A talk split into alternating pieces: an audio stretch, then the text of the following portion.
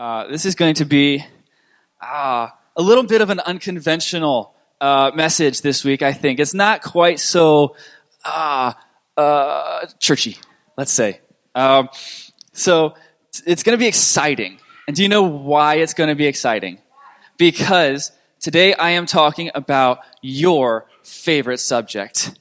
And I know what you're thinking, like, Daniel, how could you possibly talk about everyone's favorite subject? There's way too many people in here to be able to cover that in the course of like you know half an hour that I actually have.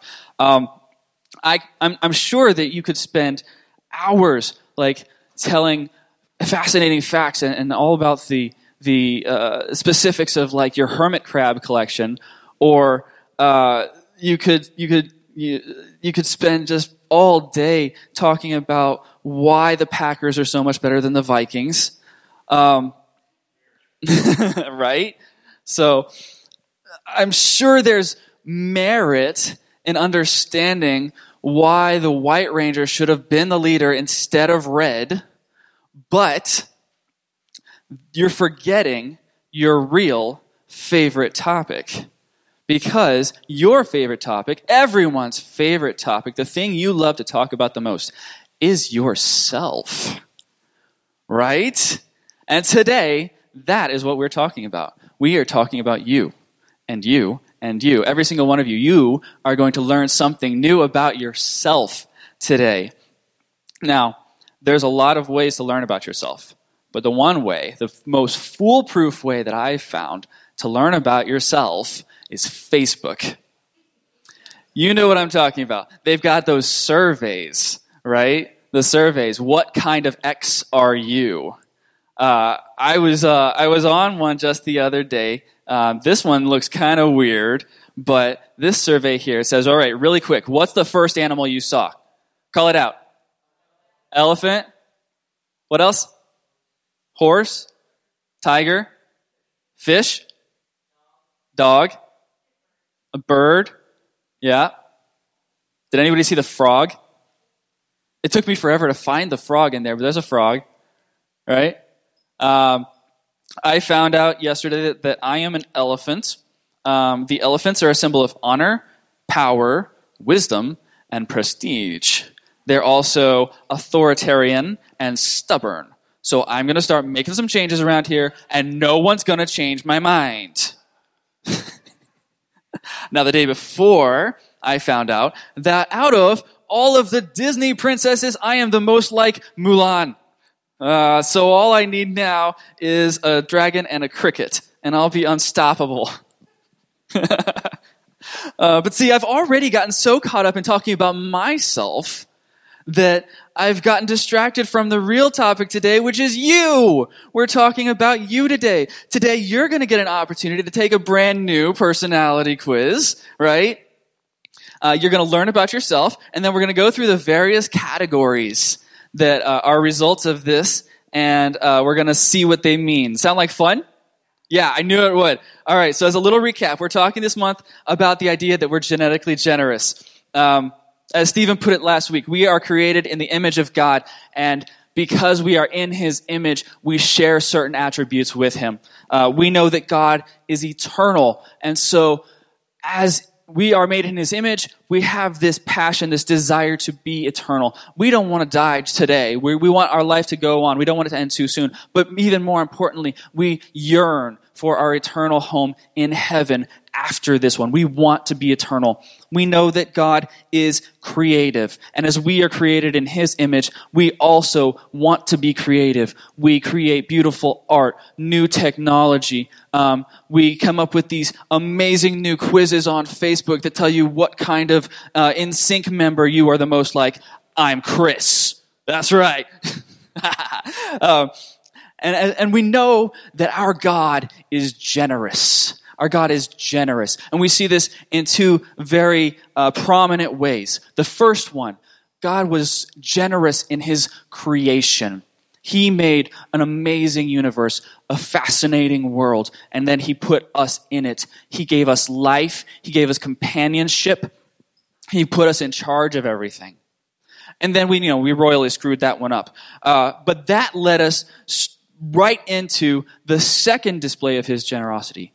Because in the depth of everything that we did wrong, in the, uh, the, the pit of our sin, he sent his son down to earth to save us. When we had no chance, when we couldn't pull ourselves up to his standards of holiness, he came down and met us where we were. He sacrificed himself on the cross so that we could live with him eternally. Our God is a generous God, gloriously generous God. And because our God is generous, we see that each of us has a tendency towards generosity. We're going to turn our attention to 2 Corinthians 9. If you have your blue Bible next to you, if you brought your own Bible today, if you want to pull it up on your smartphone, go ahead. Um, we'll give you just a couple of seconds to pull it up before I actually read it. But we're going to 2 Corinthians 9, 6, and 7. What's happening here is Paul is talking to the guys over in Corinth. If you look back at chapter 8, you see Paul, he's having like a little pastoral coaching session uh, with them about commitment. And you know those, those TV and radio pledges, right? Where you call in and you're like, I love your cause, I'm going to give so much money to it, right? Well, the guys over in Corinth, they'd uh, called into the Jerusalem pledge drive, as it were, and uh, they had pledged this huge amount of money. And everybody was super excited about this. They were like relatively new to their faith, and they were super excited about getting their money out, out there to help the people who were in need. And Paul saw their pledge, and he's like, wow, this is amazing. So he starts bragging on them to their neighbors, the Macedonians. Um, but then, like, a year has passed, and they still haven't actually delivered the money that they pledged. And so he's sending them a little friendly nudge and saying, hey guys, just in case you know some of your Macedonian neighbors come over and they tell you that I've been telling them about like what you promised, uh, you should probably actually get that money in, uh, just so that nobody's you know uh, embarrassed. Hey, there it is. anyway, so Paul sent them this friendly reminder, and he goes, "Remember this: whoever sows sparingly will also reap sparingly." And whoever sows generously will also reap generously. Each of you should give what you have decided in your heart to give, not reluctantly or under compulsion, for God loves a cheerful giver. Let's break that down a bit. First off, he calls out two kinds of people. He says there's those who sow sparingly, and there's those who sow generously. Okay? Now, two kinds of people, but both of them sow. Both of them give in some way or another. Notice there's not a third group that doesn't sow anything. Everybody gives something to someone at some time. Everybody sows. The question is do you sow sparingly or do you sow generously? And we see this in humans from the very beginning, don't we? Think about this.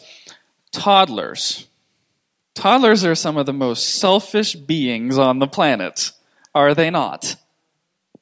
But at the same time, Stephen, when you're at home with Elijah and he's got a handful of Cheerios, doesn't he also try to shove a few in your mouth or maybe up your nose as well? okay, maybe not every child.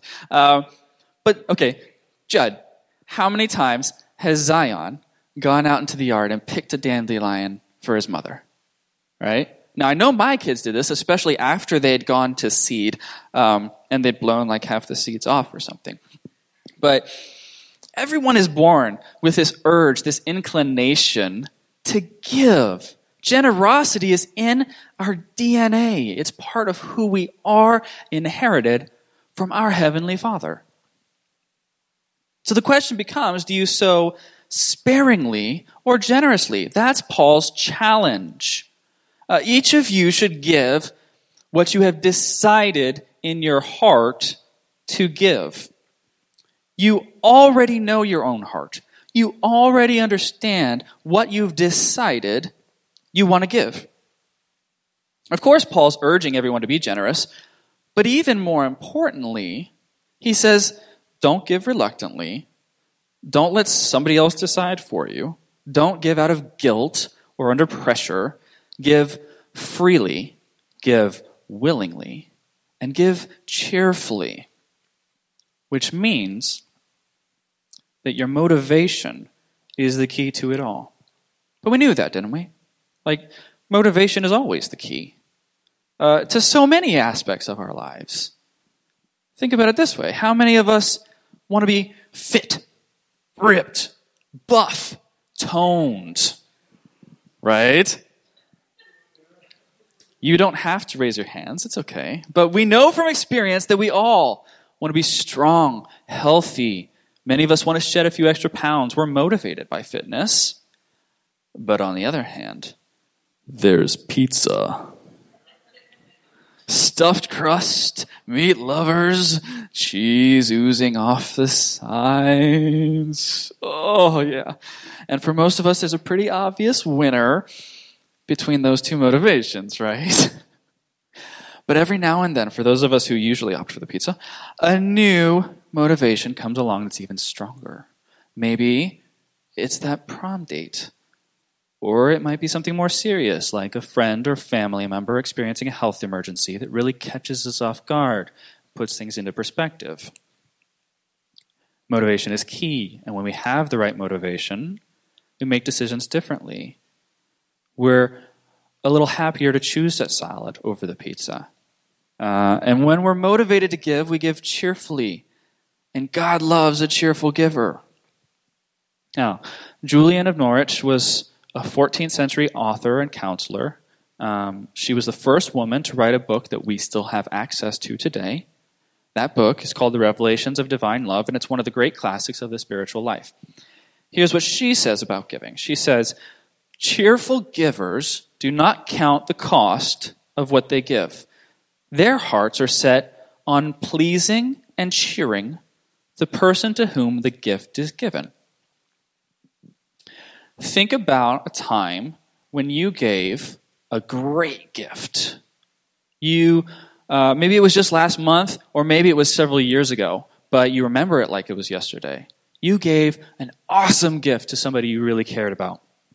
You were in the store and you came across the perfect gift. You knew it from the moment you saw it. It was for them. Christmas might have been months away, but you bought it anyway. Uh, you wrapped it so carefully, and you were just itching for the day they opened it. You could barely contain yourself. You wanted to tell them so bad. Seeing the joy on that person's face made you as excited to give it as they were to receive it. Does everybody have something like that where you gave and you were so excited to give? Now, be honest, while they were opening it, did you think to yourself, I wonder if I could have gotten that cheaper on Amazon? No, of course not. You weren't thinking about the cost. You were just so super excited to see the look on their face. It didn't matter. It didn't matter how much it cost. It didn't matter how hard it was to hide it or whether you got something in return at all because you gave it because of the joy you knew it would bring. You were motivated by their happiness in receiving that gift. Okay. Now, the folks over at Community Church, who we partner with for a lot of our material, they ask themselves okay, if we understood our motivations a little bit better, would it help us to grow in this spiritual journey? Could knowing more about ourselves help, uh, help us become cheerful givers? So they're thinking about this idea of motivation, and they did a study about what motivates people to give. Uh, the guy who headed this up for them, he is a very successful businessman, uh, a regular contributor, contributor to the Harvard Business Review, um, knows what he's talking about. And um, his full time job is to go into corporate settings and help them understand the motivations driving their customers. He really knows motivation. So, with his help, they identified six distinct generosity profiles that can help us understand our various motivations to give. Six profiles. And they whittled down these profiles into, wait for it, a survey of eight questions. It takes about a minute to fill it out. And with that survey, they can say within, yeah, 70% accuracy which of these profiles most likely corresponds to your motivations. And because it's only up to 70%, 70%, they give you a secondary profile, you know, to say, well, okay, maybe you might be this one if we're wrong. But it only takes about a minute to. So, here's what I want you to do pull out your smartphones. If you've got a smartphone today, go on, pull it out. I want you to direct your browser to mygenprofile.org. Super simple little survey, and you're going to learn a little bit more about yourself today. I want you to go ahead and take that survey, figure out what your profile is. And once you've done it, go ahead and just like hold your, your phone up a little bit so I get an idea of when people are done. Now, if you don't have a smartphone today, that's okay. You're still going to learn a little bit about yourself. I'm not quite sure how you got here today without a smartphone, but we'll pray for you anyway. All right, looks like just about everybody's wrapping up at this point. If you haven't, go ahead and finish it. There's no rush. Uh, we'll, we'll get there. But we're going to start going through these um, and just talking a little bit about what each one means and what each one looks like. So, for those of you who have finished, who got cause mover? Who is a cause mover? All right, looks like just one or two cause movers. Okay, so a cause mover. You've you've been given this uh, a the profile and also a little bit about um, there's like a your key motivation. So the key motivation for a cause mover is making a difference. Okay. Now with cause movers, a cause mover is somebody who sees a, a direct, tangible need, and in that moment they choose to meet that need. This is somebody who you meet somebody who's homeless, and you say, "I'm going to help you have a home tonight." This is somebody who says, um, I see that, that this person I know, uh, car just broke down. I'm going to give them a ride, and then I'm going to pay for the part to fix their car. Right? This is somebody who they see something very specific, very hands on right now, and that's what they want to focus their attention on. That's how they want to give back. That's where their generosity really comes out. It's what motivates them. They want specific causes with tangible, observable difference made. Um, these people have a lot of compassion, personal compassion, that really drives their generosity. And when they do find a specific organization that they want to give to, as opposed to like an individual, they're very concerned about the stewardship, that the, that, that organization is a good steward of the funds that are given to them. So, uh, a biblical reference that might be a good example of a cause mover is the story of the Good Samaritan. Uh, this is, you know, Luke was recording when Jesus gave this story um, about there's a man, he gets robbed and beaten and just left for dead on the side of the road. And a bunch of people are just walking by and they just don't care. Like, even like the really holy people are just walking past, they don't care. But then this guy is Samaritan, who's, as far as the Jews are concerned, a social outcast. He comes up and he says, I don't care if I'm a social outcast and this guy's a Jew he needs help right now. And so he stops and he takes care of him. He dresses his bandages. He puts him on his donkey, takes him to the inn, and he says, Look, I'm going to pay for this guy. Help him out. Patch him up. I'll come back through in a couple of days on my way back, and I'll pay for anything else that comes up. Right? This is what a cause mover looks like. He sees something here and now, and he deals with it. That's his motivation. Okay, next one up. Who's a budget keeper? Oh my goodness. That's a lot more than I expected. Um, for those of you who aren't budget keepers, this might sound a little like budgeting? Really? A budget keeper makes you generous? But let me tell you, for those of you who are budget keepers, you're like, yes, I love crunching numbers. I love spreadsheets, right? Maybe not. Um, but a, a, budget keeper is somebody who, who, who really focuses on being wise in their giving. Being wise, that's their key phrase. What do I mean by being fr- being wise? They're they're really focused on responsibility, but generosity through that responsibility, right? Um, they say, "What can I afford?" and they figure it out as as much as they possibly can. They say, "This I know I can give, and I can give it regularly, and I can give it consistently," and they do. They say, "This is what I'm going to give," and they always give it because they know that it's in the budget. Um, now, when the budget changes, and you know maybe they hit a hard time or something along those lines, a budget keeper might pull back that generos- generosity a little bit. They've just they've they've reassessed what they can give, and they know that that's not the number that it used to be. It's this number now, and so they they might pull it back a little bit. But then when times change again, of course, they push it back in.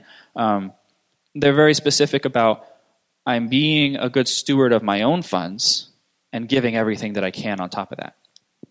Um, a good example in the Bible about this one would be uh, the woman in Proverbs 31. You know, she gets up and she provides for her family. She considers a field and buys it out of her earnings, right? This is somebody who's making an investment. She knows she's wise with her money. And on top of that, she opens her arms to the poor and extends her hands to the needy. So the generosity is part of that wisdom, it's part of that stewardship of her funds. All right. Who is a faith stretcher? A faith stretcher. Right. Okay. Faith stretchers. This is all about spiritual growth. A faith stretcher is a person who sees the opportunity to give as part of their spiritual journey. Giving isn't just something that you do, it is a very intentional practice designed to open you up to God's glory, God's provision. You know that God's going to do more with what you have than you could do by yourself. And you know that in giving, God will provide for you in return. That you have to step out in faith for God to be faithful to you. Now, it's you know that God's going to reward you, and it's not necessarily monetarily, right? You know that His blessings don't always mean I give five dollars, I get ten dollars back. That's not. I just want to let you know right now that's not how it works, uh, in case some of you were under that misconception. But you do know that God will bless without fail. It, you might not understand how beforehand, but you will see it. So, giving, especially for faith stretchers, is part of that spiritual journey. Here's our biblical reference for this one the poor woman with the coins. In Luke, again, Jesus is saying, He saw a poor widow put in two very small copper coins. This is after he's been watching for a while, and all these rich people are coming in and like, look at this massive check I'm writing. But then this poor woman comes in and she's like, two little pennies. That's all I have. But I believe that God is going to provide for me even though I give them. That is a faith stretcher. All right, we're halfway there. Who are the disciplined doers? All right, we got a couple of those. Disciplined doers love to give out of joyful obedience. Joyful obedience, okay? You want to do things the right way. You find joy in obeying God's commands. God's commands, you know they are life-giving commands. They're not just rules and regulations because, you know, you got to have rules and regulations because otherwise what's going to happen? No. God's commands are all about how do we live the best life? How do we build the best communities, right? God's commands are there for a reason because they help lift us up. And the disciplined doers recognize this and they say, I know that when I am following God's commands the closest, that's when I feel like I am the most in touch with what God wants for my life. And so out of the joy that that brings me, the joy of obeying God's commands and how that builds me up. I know that He says I should give, and I'm going to give because that's what God wants, and that's what God says is going to bring me the best possible life. I know that, yeah, I could go and buy coffee right now, and that would cut into my tithe, but God says if I give this, I am going to have a better life. And so, out of obedience to Him, I'm going to give. The scriptural reference here is Zacchaeus. And now this is not Zacchaeus, the tax collector, before he met Jesus, because he was kind of a scumbag. Uh, no, this is Zacchaeus right after he met Jesus. He experienced a life changing event. Jesus came and took him in and said, Look, I want you to be better. And Zacchaeus says, I want to be better. And so he, he takes all that money that he cheated people out of when he was a tax collector and, and he says, I'm going to give it back, but on top of that, I'm going to give more. I'm going to go above and beyond. I'm going to give everything I've got into making this right and to being the better person that Jesus told me I can be, because that's what's really going to bring value. Not amassing these coins, but amassing the pleasure of God, uh, the, the grace of God. And so I'm going to show others that grace and be obedient and go above and beyond and give back and found joy in doing the right thing. That is a disciplined doer. Okay, who's a community grower? Any community growers? A couple of them. Yep. You're motivated by being part of a community. You're motivated in by uh, being doing your part by helping others and collaborating and getting together and doing more together than you could as individuals. You know that the whole is greater than the sum of the parts. It's an old cliche, but you understand what it means. Yeah, you have $5 and you have $5 and you have $5. Together, your $15 can do so much more than even those $5 could have done by themselves. Right? Um, you are you are motivated by people coming to de- together and doing something significant to doing your part. And often, now, one thing that we've kind of circled around a little bit but haven't really touched on is there's different kinds of generosity. It's not always financial generosity.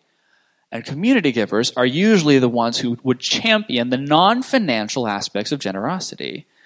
The community uh, community growers understand that giving your time is incredibly important.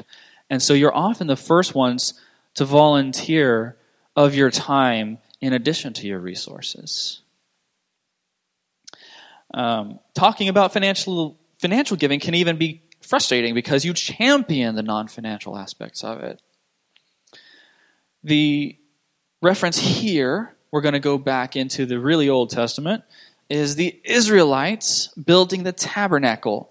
It said that people who had skills, people who the Lord had given skills and ability, would come in and they would help construct the tabernacle. So they were volunteering their effort, their time, their ability. And those who didn't have these kinds of skills, they were coming and they were giving to that group the stuff that they needed to build the tabernacle. They were actually still giving their tithes and offerings.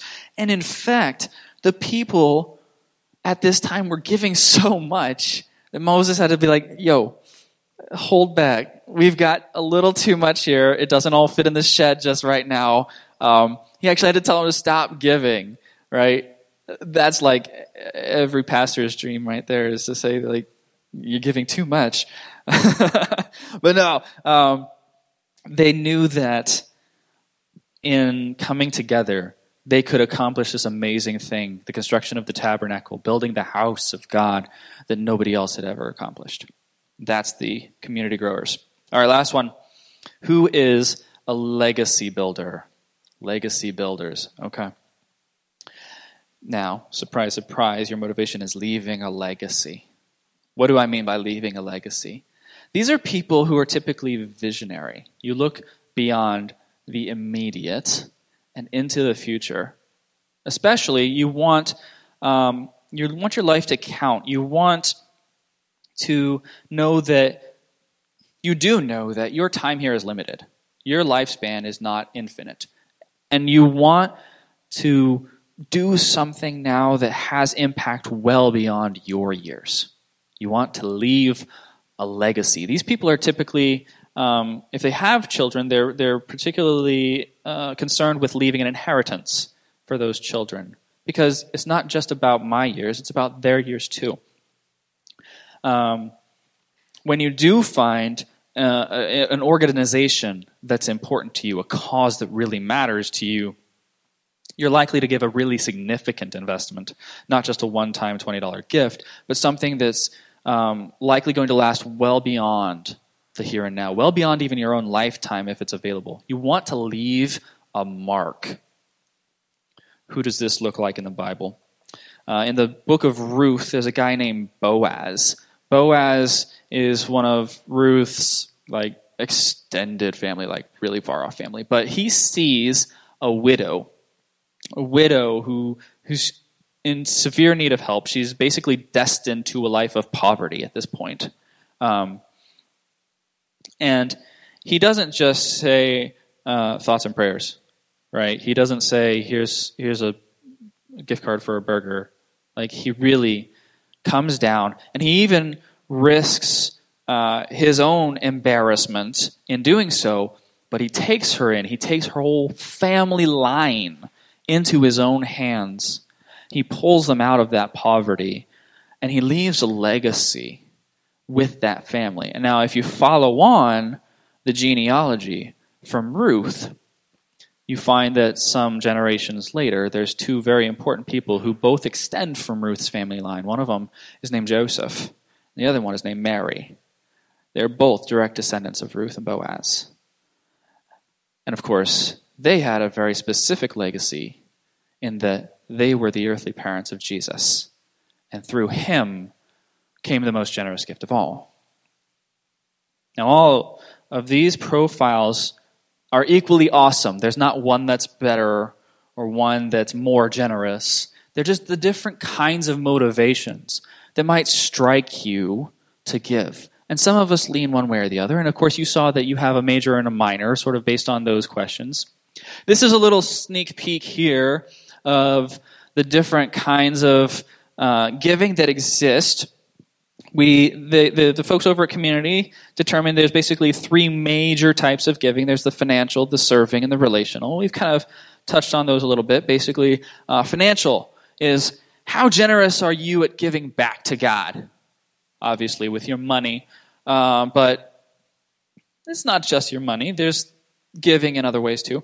But serving, how generous are we at contributing our time in and out of the church? And then relational is how generous are we at giving ourselves, our emotions, our relationships, blessing others? Now, I'm gonna, I am not going to talk about those today. You're going to have to come back next week to hear Stephen talk about those ones. But let me wrap up by encouraging you to set your sights on growing in generosity. So generously, not sparingly. Because when we choose to give cheerfully, we become conduits of the generosity of God. This God, who decided to make a difference in your life and in my life, he knew that apart from his love, we were spiritually dead, but being wise beyond all measure, he had a plan for spiritual growth to make us spiritually alive. He gave the most generous gift imaginable, himself, in the person of Jesus, who in joyful obedience went to the cross, sacrificing himself so that you and I could experience being part of a community the family of God. Through us, He is leaving a legacy as we help more and more people find their way back to our generous God.